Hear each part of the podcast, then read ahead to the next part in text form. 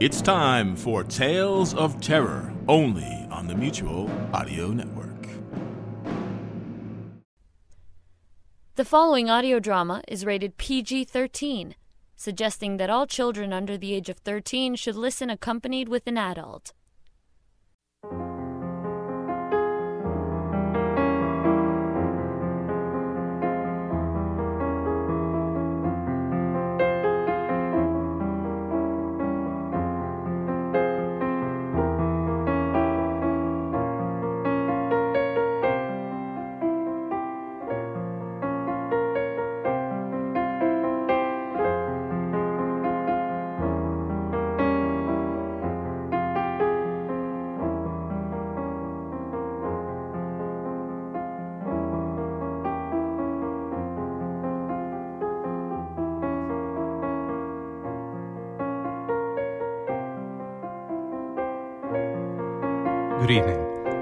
This is Robert Arnold, Executive Director of Chatterbox Audio Theater.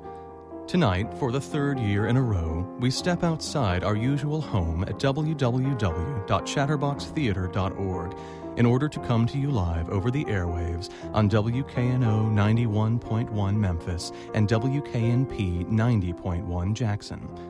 This year's show is also streaming live to the world as part of the Transcontinental Terror Project online at transcontinentalterror.com. Our performers, musician, and sound engineers are standing by, prepared to use the witching power of radio to conjure up five stories guaranteed to chill your blood. Before we do so, however, a quick word of warning.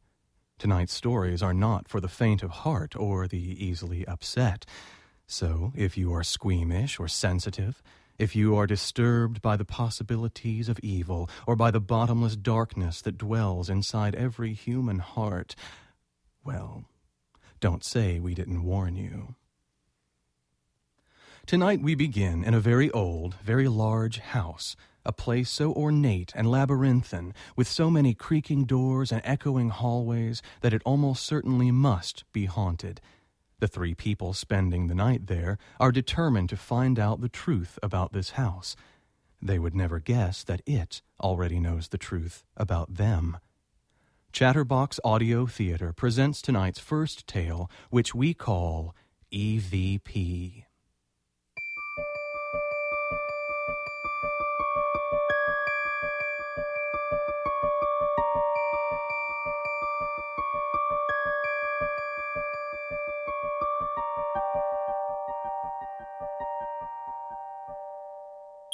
Check. Check. Yeah, I know, right? Really? Okay, here here we go. Uh, guys, guys, we're rolling. Oh, great. Uh, levels look okay? Yeah, everything's coming through fine. Want to give the timestamp? No, no, after you. Uh, Mike, you want to do it? Uh, hey, this is your party. I'm just crashing. Okay, so the date is October 31st, Halloween. And this is a recording by the Paranormal Society of the Mid South. It's 11:25 p.m. This is researcher Rachel Bixby. I'm here with Society President Ben Arroyo, Hello. and with us is Ben's brother, Mike. Uh, do I need to say something? No, no, don't worry about it. Okay, so we're stationed right now in Oakhurst Manor, possibly one of the most paranormally active spots in the region.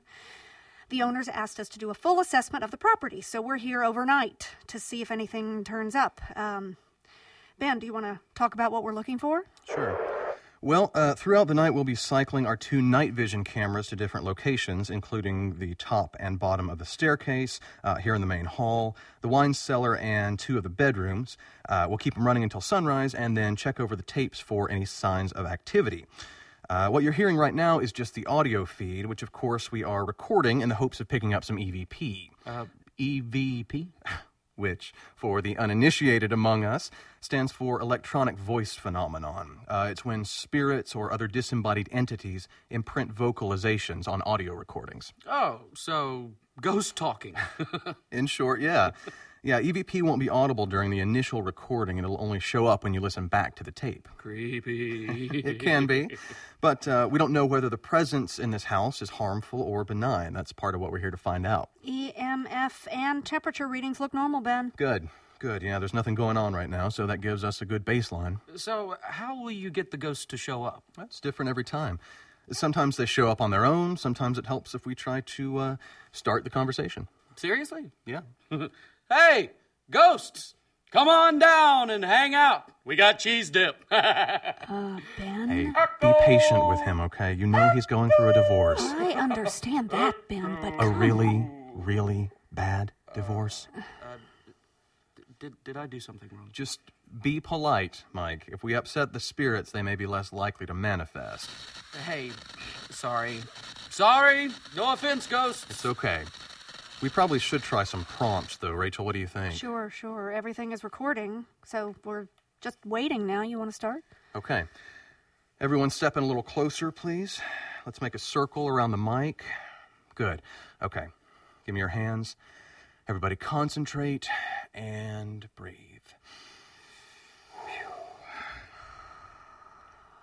I am now going to address the presence in this house.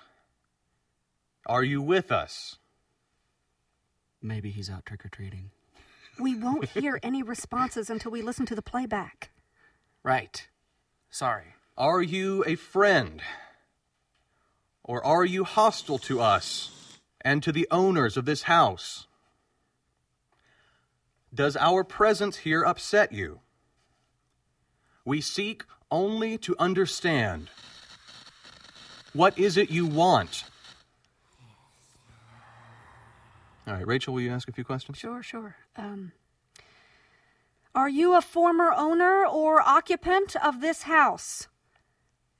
Are you upset by the people currently living here? Is there anything you wish to tell us? Good. Okay. Uh, Mike, you want to give it a try?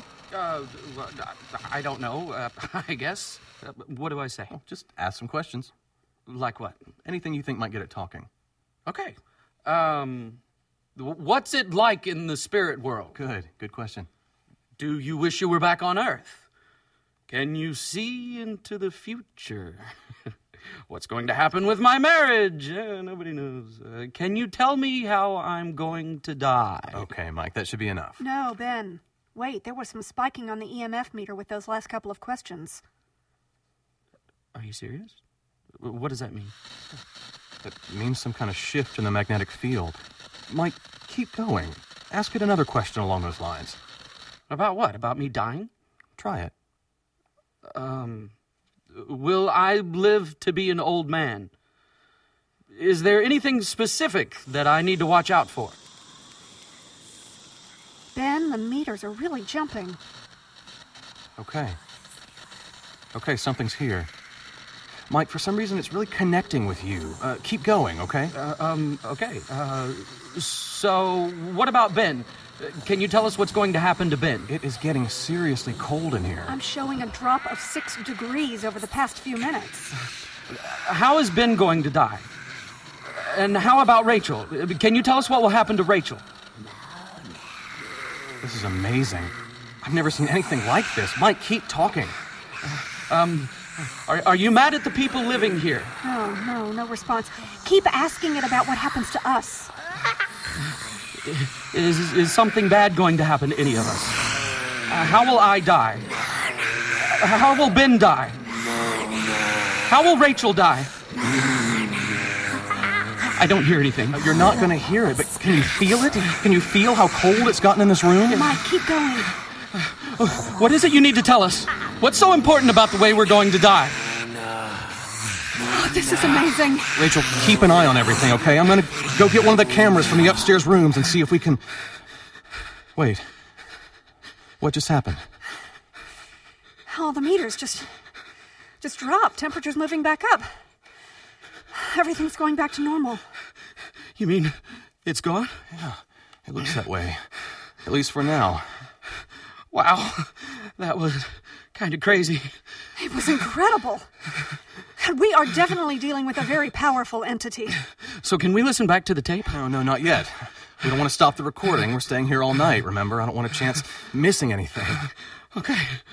Wow. I'm actually kind of shaking. Well, a first encounter with the paranormal can often be very emotional. Get yourself some water, why don't you, Mike? And just, uh, just relax for a bit.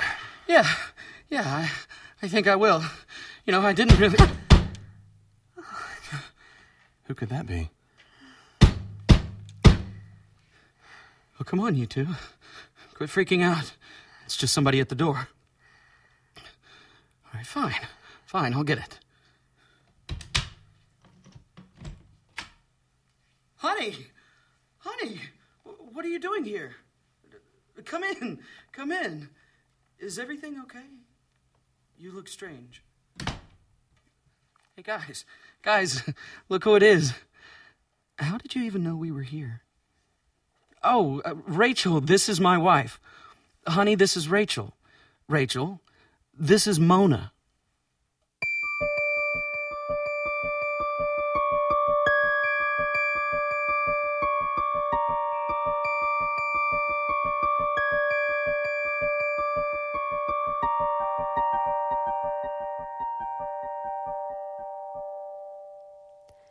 You are listening to a live Halloween performance by Chatterbox Audio Theater. This is Kim Justice. The open road is a symbol of progress, of escape, of fresh starts. We like to think of roads as leading to exciting new places, or at least to temporary getaways. But not every destination is one that appears on a map, and not every road takes you someplace you would want to go. These unfortunate truths will become quite clear in our next story, in which a young couple find themselves taking an unintended journey. Chatterbox Audio Theater presents tonight's second tale Burning Cold.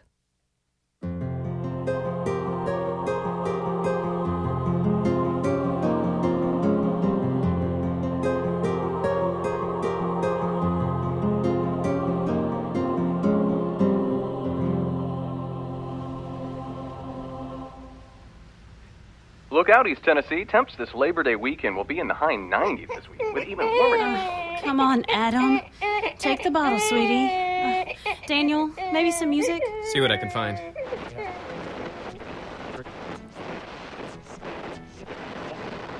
Last blast of summer with sunny Sorry, skies. hon. and Uh, overnight that's as good as it gets. They'll have some music on after the news. What are you fussing about, Mr. Adam Buchanan? Mommy's little pumpkin. Uh, he's awful sweaty. AC's cranked up all she'll go, Kaylee. Can't believe how backed up the road is. Uh, there's probably some farmer on a tractor up ahead slowing things down. We'll be fine once we get to the interstate. Look, uh, mile marker 14. Not much further. Oh, don't cry, little man. It'll be cooler at the cabin. There's a big lake with lots of ducks. We'll count stars, make s'mores. Oh, I forgot the marshmallows. I didn't. They're in the kitchen box in the back seat. Marshmallows, graham crackers, chocolate bars, matches. Uh, ah, oh crap, Kaylee, I forgot those uh, fork things. Uh, toasting forks? Toasting forks. Oh, well. It won't be the first time we've had to use sticks.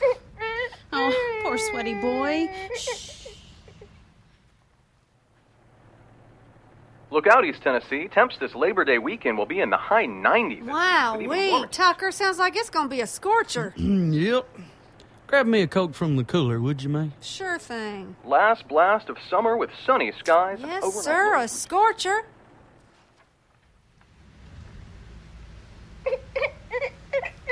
Be a good boy, sweetie. Try not to make Daddy crazy enough to drive off the road.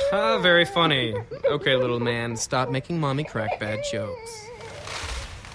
Whoa, what? Rain. Can you believe this? Weatherman's got his head up his. High in the 90s. Whiteout conditions. Sunny holiday weekend. Wait, what did he say? Pay attention to the road, honey. Snowstorm expected to dump. Clear skies Wait, tonight. snowstorm? Must be different stations, Daniel. Just signals bouncing around. But it's the same voice. It's the same guy. Oh, you know all news people sound alike. Man. Christmas comes earlier every year. What, what the? What is that? It's hail, Kaylee. It's a friggin' hailstorm. Daniel, the windows are icing up. Stop the car, honey. You have to stop. I am. I am, but we're skidding.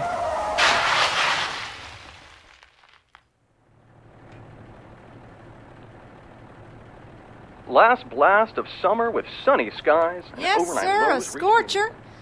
Now, why in the world did that car up there swerve like that? Hmm, must have had a blowout. Yeah, Lucky they weren't going any faster than they were. It's hail, Kaylee. It's a freaking hailstorm. Daniel, the windows are icing up. Stop the car, honey. You have to stop. I am. I am, but we're skidding. Uh, uh, Kaylee, hang on. We're going off the road.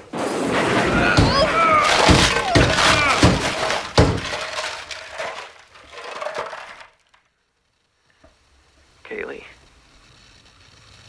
Kaylee, wake up. Kaylee, wake up. What? Daniel. Oh, Adam. Where's Adam? He's right here. Look, he's fine. Upset with his daddy's driving, but fine. Oh, my baby. Oh, hush, baby. Mommy's right here. Daniel, your forehead's bleeding. Is it? Oh. Must have hit it when we went off the road. The windows. They're covered in ice, Daniel. I know. Don't worry, Kaylee. It'll melt off quick. High 90s all weekend. That's what the weatherman said. But it's not hot anymore, Daniel. It's cold. Worst storm in 30 years. Emergency vehicles out in force. How can it be so cold all of a sudden? I don't know, Kaylee. I don't know.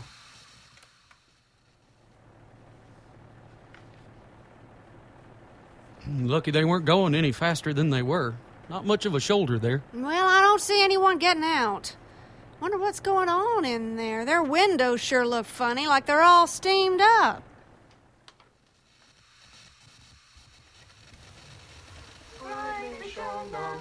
Kaylee, are you listening to me? Try the window. Where are we? Come on. Come on. Ah, something's busted for sure. We. We went off the road? Yeah. Oh, where's your cell phone, Kaylee? I gotta get out and see what we hit. Why is it so cold? I don't know, honey. Call your sister. Tell her to send Mark with the tow truck.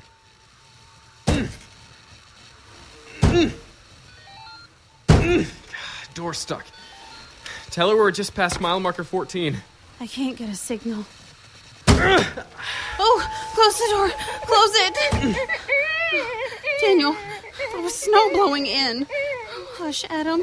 Shh. Daniel, how can it be snowing? Kaylee, there's a wall of ice and snow out there. We're buried in it. What? What do you mean? What's what's happening? I don't know. Maybe we. well, maybe. Daniel, there's water coming into the car. It's all over the oh, floor. Oh, God. It's as cold as ice. Where's it coming from? Missing since the brutal storm that struck six days ago. Where's the water coming from, Daniel? I don't know.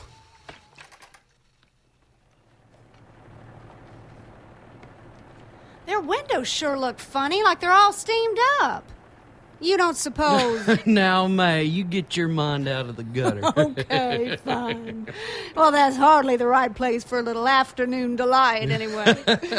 you are something else, gal. Don't you forget it.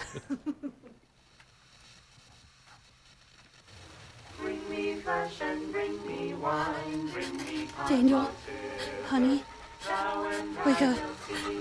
You gotta stay awake. It's cold. Why is it cold, Kaylee? It's the snow. We went off the road. When, when did it snow? I don't know. Hopes are fading in the search for the Rawlings family. I gotta get out. You can't. I gotta get us out of here. Daniel, you can't. You already tried.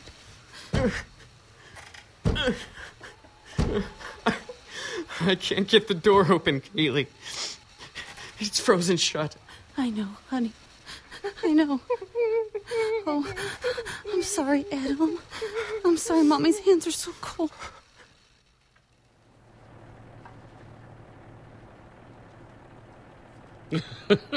You are something else, gal. don't you forget it. but Look, they're going to slide right down the hill parked like that. Maybe you should pull over, Tucker, see if they need help. yep. I'll just be a minute.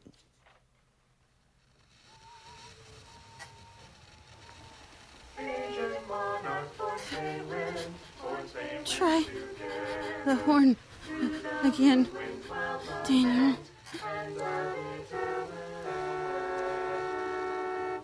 Twenty-nine deaths now attributed to the blizzard that struck ten days ago.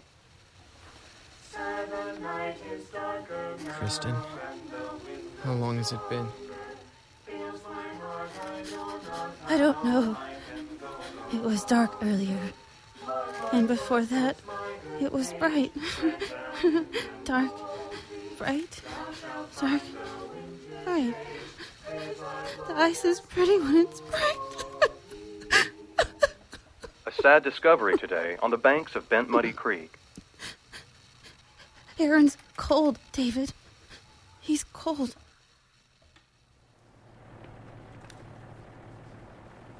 Maybe you should pull over, Tucker, see if they need help. yep. I'll just be a minute. Good Lord. May, May, call 911. What? Why? Well, that car, it's on fire. Oh my oh, God! Hey, hey, hey, that crowbar! Give me your crowbar! Do you hear that? They're burning alive in there!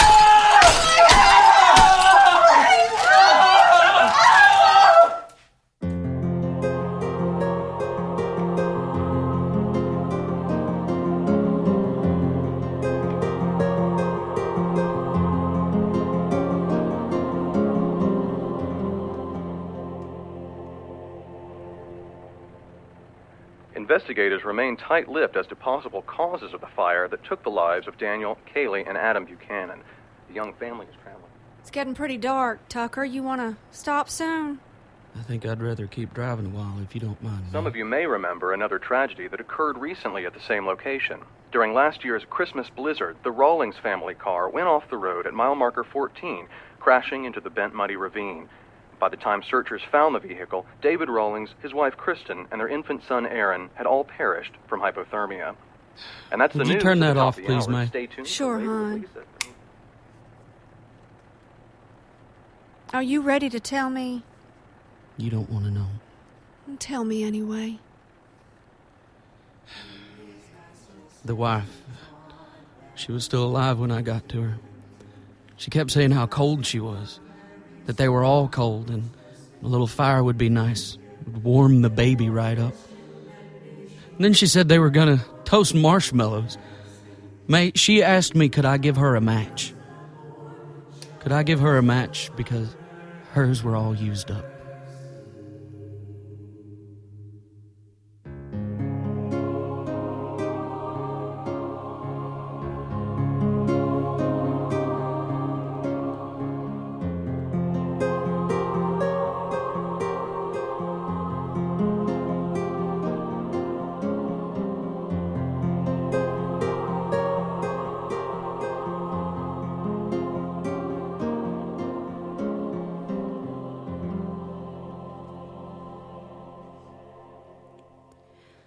Listening to a live Halloween performance by Chatterbox Audio Theater.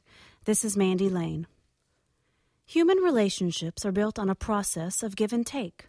All of us ask things of those we care about, whether they're favors, their support, or simply their time and attention. In return, we do our best to meet the demands our loved ones place on us. But what happens when a person finally asks for too much? What might result when we cross the line from persuasion to control? We will find out momentarily as Chatterbox Audio Theater presents tonight's third tale, which is called From the Latin.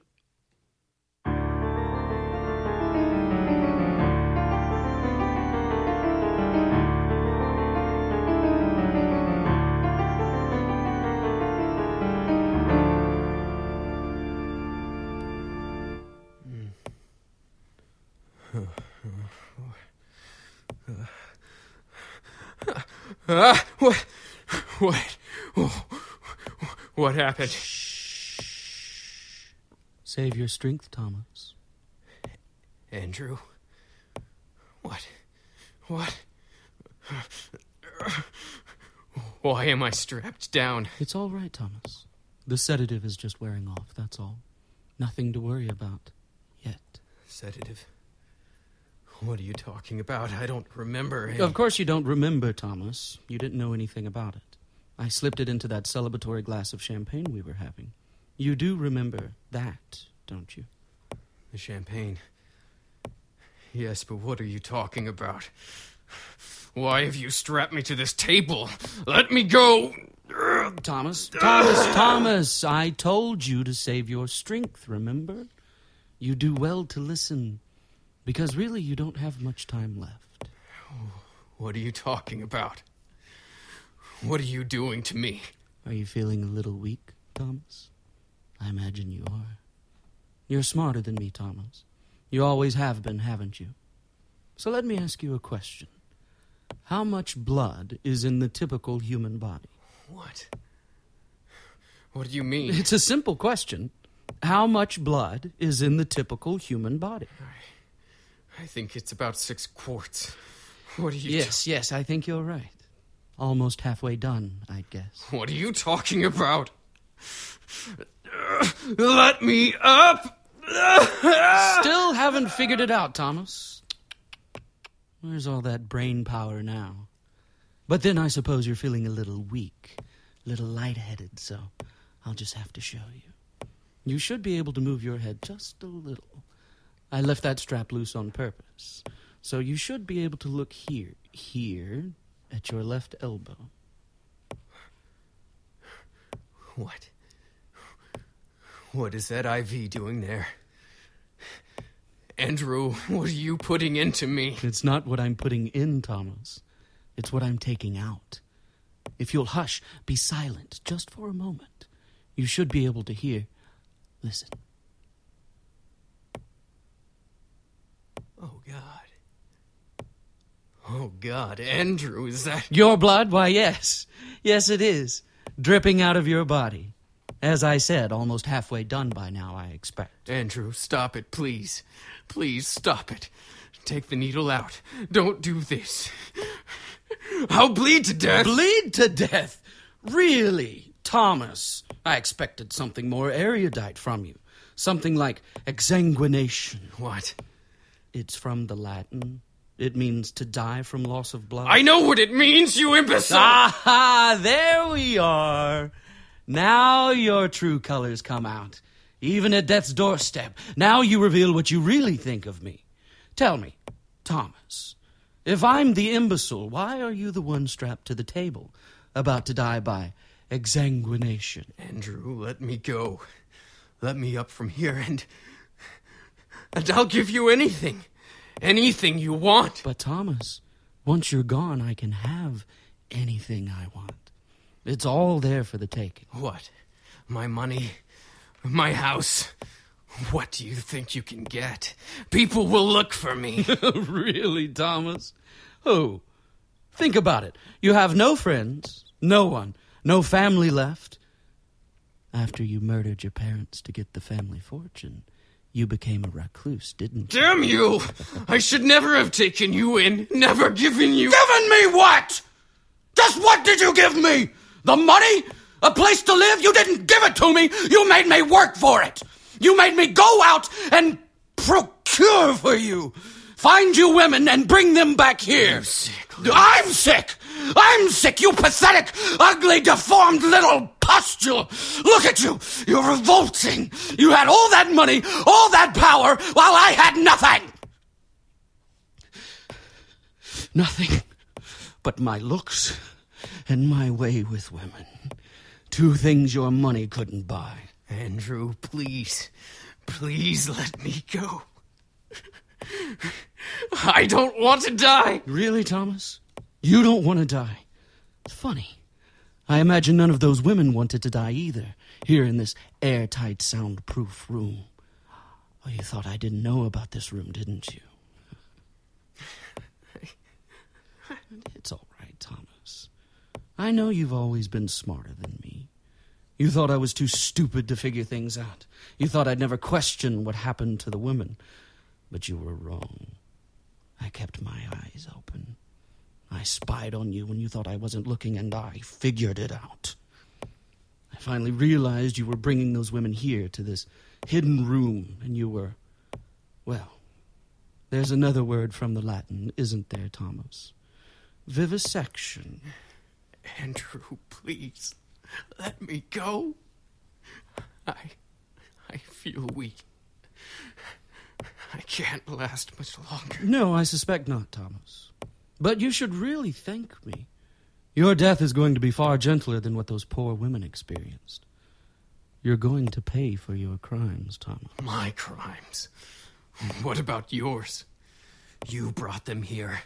You knew something was happening to them, but you didn't go to the police. You didn't stop finding them for me. Well, no, of course not. It took me a while to discover this secret room. I couldn't stop bringing them here until I did. it's all very clever, Thomas. The hidden keypad with the secret password, the hidden room so airtight, so soundproof, all your tools here. Everything you need for your work. You'll never get away with this. Andrew, you'll be caught. Found out. I don't think so, Thomas. As I said, you have no friends, no family. And I know you have jewels hidden in the house worth how much? At least a million dollars, I'd say. Certainly enough for me to live on comfortably for a long, long time. Please. I'm sorry, Thomas. But I think it's time for me to go. It's getting a little stuffy in here. The air's a little thick. I think I'll let myself out and leave you in peace. More than you ever did for those poor women. Sweet dreams, Thomas.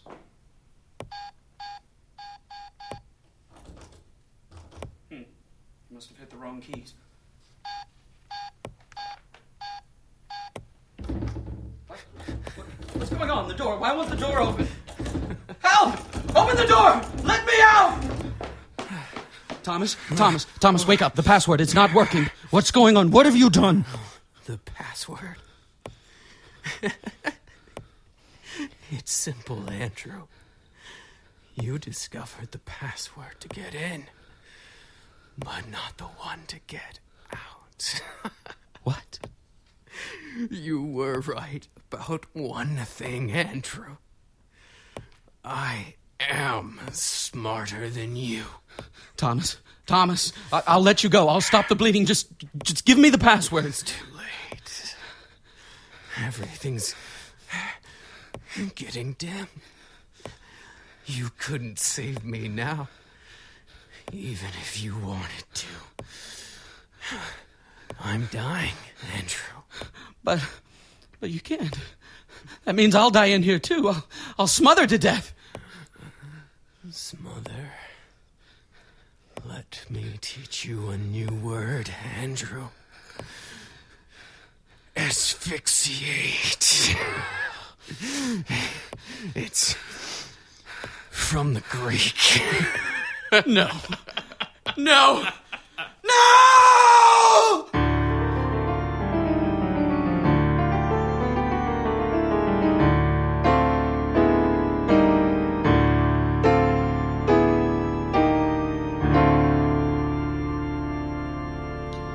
Are listening to a live Halloween performance by Chatterbox Audio Theater. This is Kinnan Keplinger. Earlier in tonight's show, we warned you that our stories were not for the faint of heart. By now, we have no doubt illustrated why such a warning was necessary. But in case you missed it, we repeat it here. Listen at your own risk. Our next story takes us to a fantasy world, a world of castles and knights, wizards and magic. But all is not well in this fairy tale kingdom as we will see the demons inside one young man's mind threaten to destroy him. And, unfortunately, the cure may be even worse than the ailment. Chatterbox Audio Theater presents tonight's fourth tale, The Ballad of Prince Vince.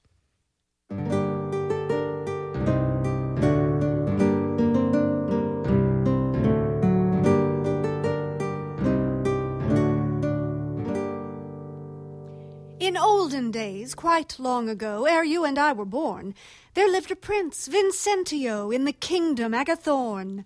He was a spry and handsome lad, as charming as they come. A wonder. So opined his dad. A marvel. Said his mum. The prince's arms were strong as logs, his eyes as blue as pools. He had the finest pedagogues from all the finest schools. Ah, well fought, my boy. Your aim is true, as true I e'er did see. It is, good sir. All thanks to you, if honed my talents be. With wit, with grace, with humble words, the prince won many hearts. Long live Prince Vince! The crowds concurred. And the kindness he imparts! But, though the prince was lionized and held in high esteem, he had a secret he disguised. His sleep was plagued with dreams. No. Uh, you demons! He'd call out at night. You vile and putrid spirits, be gone with you! Get from my sight and never come back near it! But dreams back then were stronger stuff, and they would not be deterred. This fool They laughed. would bark and blot and cast us off with words. oh no, my prince, we're here to stay. With you forevermore! We'll not be killed or chased away Till till you you pass pass through through death's death's door. The prince was nightly robbed of rest by these demonic dreams. They'd tell him of his loved ones' deaths and bid him heed their screams. No! No! Someone help us! Oh! Oh! See here, my prince, your dad and mom engulfed in hungry flames, and Agathorn, the whole kingdom, soon to burn the same. They whispered words of torment to make the devil swoon, and only when the night was spent would they vanish from his room.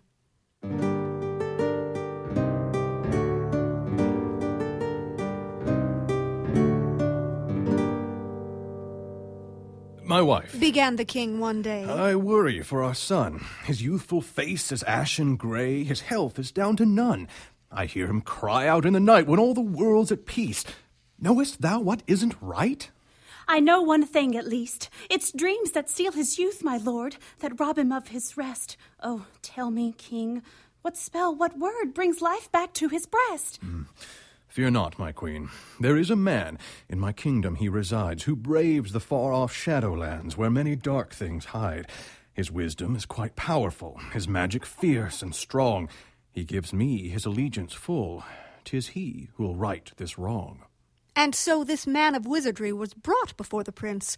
He had a magic remedy to proffer to poor Vince. My lord, I know a spell. Said he. To return to you your sleep, it traps your dreams within a tree, which then is planted deep. So long as this tree lives and thrives, you shall hold your dreams contained. You'll have our thanks You'll save our lives. if our son's health is regained. Then on this eve, The wizard said. we'll catch those thought tormentors. Uh, hie you, young man, up to your bed and bid your nightmares enter. The prince did just as he was told, and when his breath grew deep, the dreams crept in all damp and cold to steal from him his sleep. But the wizard saw the slumbering lad twitch and shake with dread, and thus he knew the demons had just crept into his head. Vestibellum anti ipsum primus infacitus, ohilictus et ultres passura accura! And so 'twas done. The nightmares trapped within a seedling oak, and for three long days the prince did nap and never once awoke.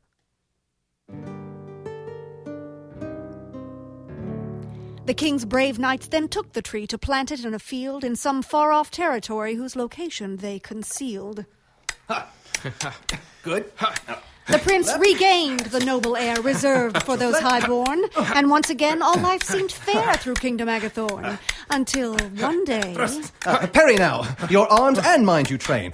Ah, well done, my prince. You can't allow your focus air to wane. If you. Uh, ah!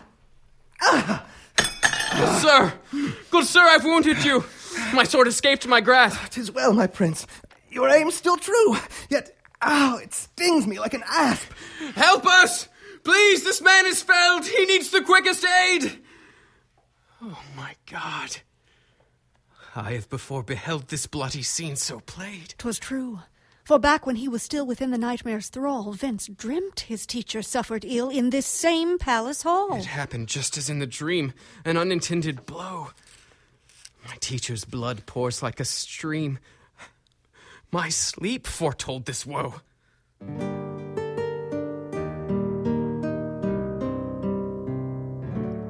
Afraid of what this all might mean, the prince employed a knight to take him where the tree had been planted out of sight. You, brave sir, collect your gear.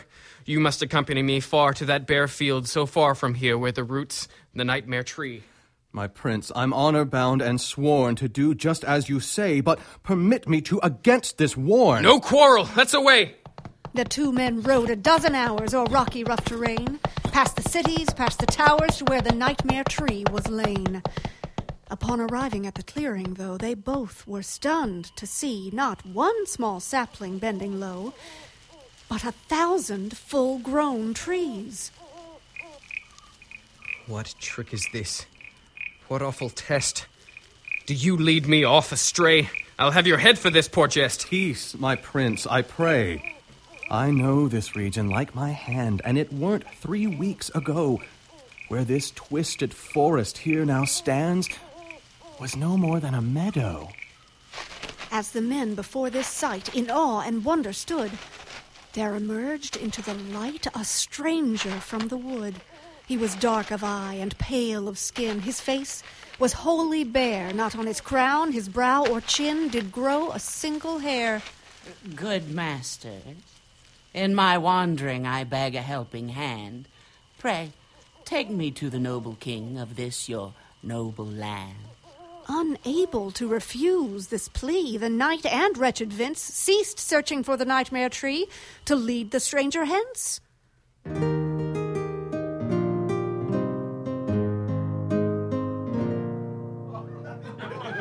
The king of Agathorn was thrilled to make the man his guest. He bade the fattest hens be killed and served wines of the best. Our home is yours. Uh, sit down, I pray. I give you all I've got. Uh, uh, but what chore or task, or did you say, propels you? I said not. My son, your eyes still look askance at this our visitor. Do you mistrust whom fate perchance to escort to our door? I feel unease. This darkling soul fills me with such dread. I fear I cannot play the role of the good host breaking bread. My boy, fly not. What troubles thee? Has His Highness had a scare? I must depart temporarily. Be watchful on the stair. With these surprising, cryptic words still ringing in his ear, Vince fled the room, but overheard the stranger's laughter clear. in fleeing down the curving stair, he became so taken with his quandary, he collided with a girl who carried boiling water from the laundry. Oh, oh. No! No! No! No!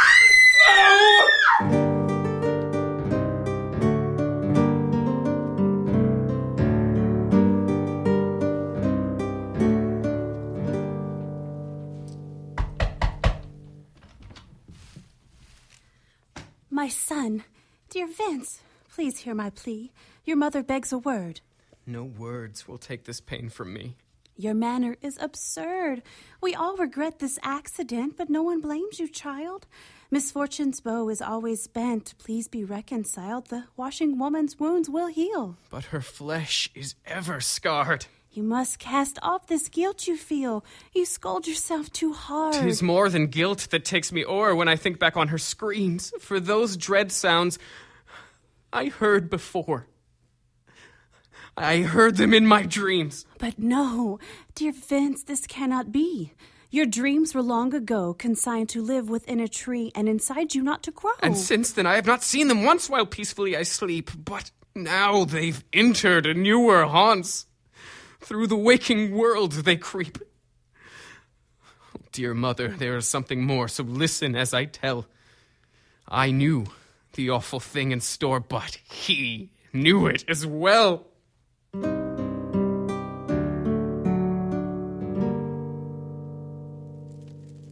Come in, my prince. Uh, what a nice surprise. A cordial, friendly visit. Yet from your manner, I surmise that it's not so friendly, is it? Uh, come, join me by the fireside and set your mind at ease. Let's not let anger override our human pleasantries. Human? You? I know you well, though you wear a mask of skin. A spirit born of fiery hell, a monster from within. Is that so? It is, by God, and I'll rid our home of you. Send you back to the land of Nod if it's the last thing that I do. A prince must learn to keep his head while under so much stress. Has not yet enough blood been shed due to your carelessness? Tis you who brought these woes on me in sleep and now in life. You'll wish you'd never left that tree when your skin's torn by my knife.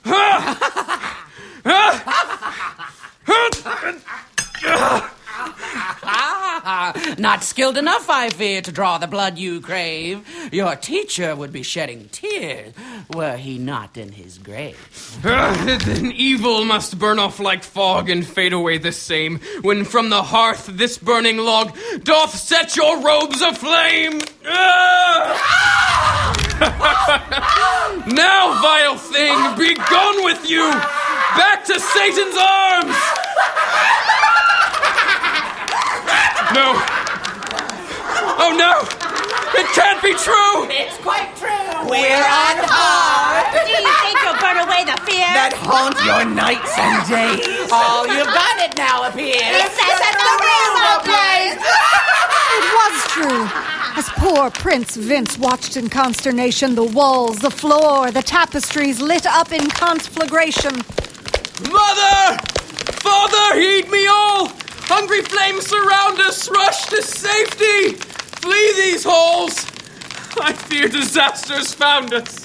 But though the prince's dad and mum could hear him call their names, their path to safety and freedom was blocked by sheets Oh, no. of flame. Oh, Mother? Oh, Father? Oh, they can't get down! I hear their dying screams, and even now the awful sounds of those demonic dreams! You monsters! Now it's all come true.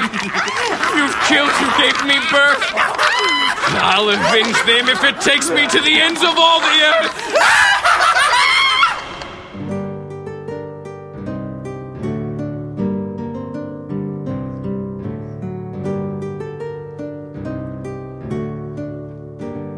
So as the castle burned with speed and returned unto ash, the prince was seen to mount his steed and ride off in a flash to pursue a shadow dark as night that flitted across the glen. The two sped quickly out of sight and were never seen again. And when the king's brave knights returned to where the nightmare forest stood, they found a field all scorched and burned with no trace of tree or wood. So be wary, you who plot and scheme, and those whose minds are full of strife. Before we can entrap our dreams, we must first bring them to life.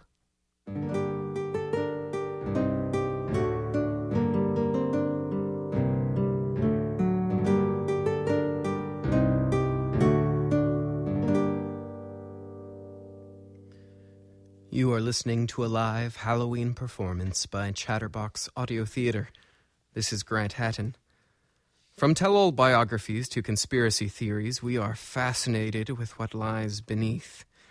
We imagine that, just under the surface of the everyday, there is a teeming world of secrets, of dark longings, and even darker deeds.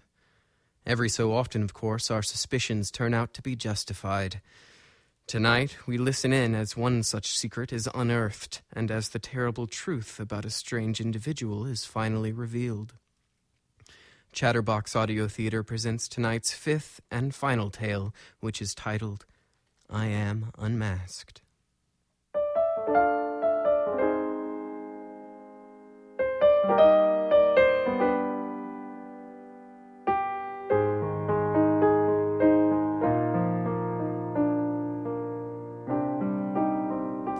So, I am unmasked. You who have mounted this search, you sought to reveal the one who has introduced such wickedness to your town. You sought to identify the hand that has clutched at your collective throat, the monster, so to speak, that has hidden under all your beds. And so you have. I congratulate you. And I regret that the face you see before you is one you recognize, one you have long considered harmless. For it is true that I have lived among you for many years, much longer than you realize, perhaps. I have passed you on the streets, close enough to touch. I have waved to your children as they climb aboard your school buses, as they play blithely in your neighborhood parks. I have sat idly in the background, unnoticed, watching you go by. And all the while, in secret, I have hunted you. It used to be that the disappearances would occur less frequently. Once every few years was enough. That was when I was younger, stronger. I could subdue a robust specimen, a young man, say, in the prime of life, and he alone would sustain me for many months. But as I have aged, I have been forced to adapt. At this point, I am only able to take on the very old or the very young. Unfortunately for me, those who offer less resistance also offer less sustenance. And so I have been compelled to change my habits, to hunt with greater frequency. How often, you ask? How many? I can no longer say. Surely it is more than you expect. In addition to the ones we have discussed, there are dozens more waiting to be uncovered. You ask, could I really have taken them all? I tell you that I did. Did I hide in the home of the Eckhart family to await their return from Wednesday services? I did. Did I linger outside the courthouse until Richard Laney finished his shift? I did. Did I crawl through the passenger side window of Mary Hammerman's car? I did. And did I venture into the bedroom of the sleeping Lassiter girl? Did I take her from her bed, bind her struggling limbs, hush her gently, and promise her it would all be over soon? I tell you unequivocally that I did. And of the things I did to them, to them and to each and every one I hunted, why, you ask, was it necessary? The brutality, the Baroque ritualism. I do not expect you to understand. But I assure you, it must be endured if one is to get at the essence, at the centrality inside each of you, that built in life force that sustains you and that ultimately also sustains me. In your simplicity and your ignorance, you might call it a soul. And in order for a soul to be consumed, the body that houses it must be properly prepared. But these details are irrelevant now, and our time grows short. In identifying me, you congratulate yourselves that you have traced this particular evil back to its root. But I tell you now that you are mistaken. This is a thread that you have only just begun to unravel. For though I have lived a solitary existence these many years, I am not the only one of my kind. Far from it, in fact and in response to my situation, I have already summoned others. Though I cannot be sure, it is possible that I see some of them here today, scattered throughout this room, already among you. Regardless, if they are not here now, they will be. Soon. And I promise you, if any harm is to befall me, if any vengeance is to be enacted today, there will be a price. These brothers and sisters of mine will see to that. They are younger than me, stealthier. Their appetites are, by comparison, boundless. They will make their homes here. They will rear their young. They will push back the dirt of this place, filled as it is with bones and secrets, and they will plant the roots of generations. We will become an ever present terror for you, a curse, and we will not move on until we have destroyed you utterly. Why, I ask, would you risk such an outcome when your other option is so simple? Release me. Open these gates and permit me my freedom. I vow to you that I will vanish. Within the hour, I will have melted away into the night, and I give you my word that I will never again return to this place. I will eke out my meager living somewhere else, somewhere far from here. A town whose name you have never heard, whose woes will never reach your ears. You will be safe from me and my kind. I swear it. And so, the choice is yours. What is it worth to you, my destruction? Is it worth the lives of your children, your grandchildren, your great grandchildren, and on down through the years until nothing remains? The question is yours to answer. I await your response. For as I stand here before you, I am unmasked. But I am not yet defeated.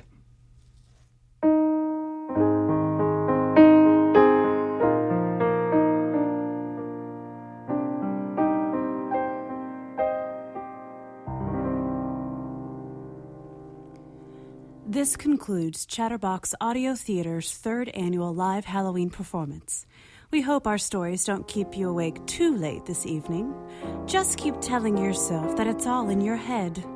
Tonight's show featured the voices of Robert Arnold, Grant Hatton, Kim Justice, Kinnan Keplinger, and Mandy Lane. Our musician was Sherry Hughes.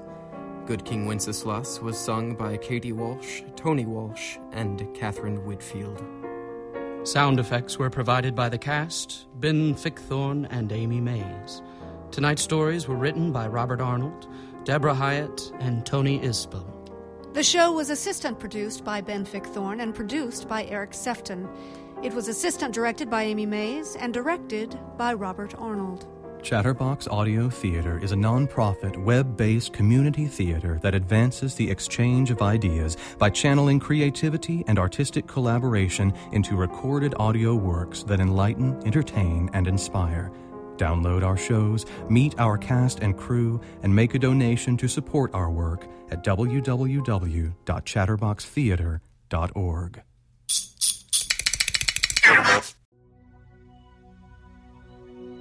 There are a number of everyday precautions that we can all take that may help to slow down the spread of the coronavirus. The first is to make sure to clean your hands often. Now, washing your hands with soap and water for at least 20 seconds is the best, but if you don't have that, try to use a hand sanitizer that has at least 60% alcohol.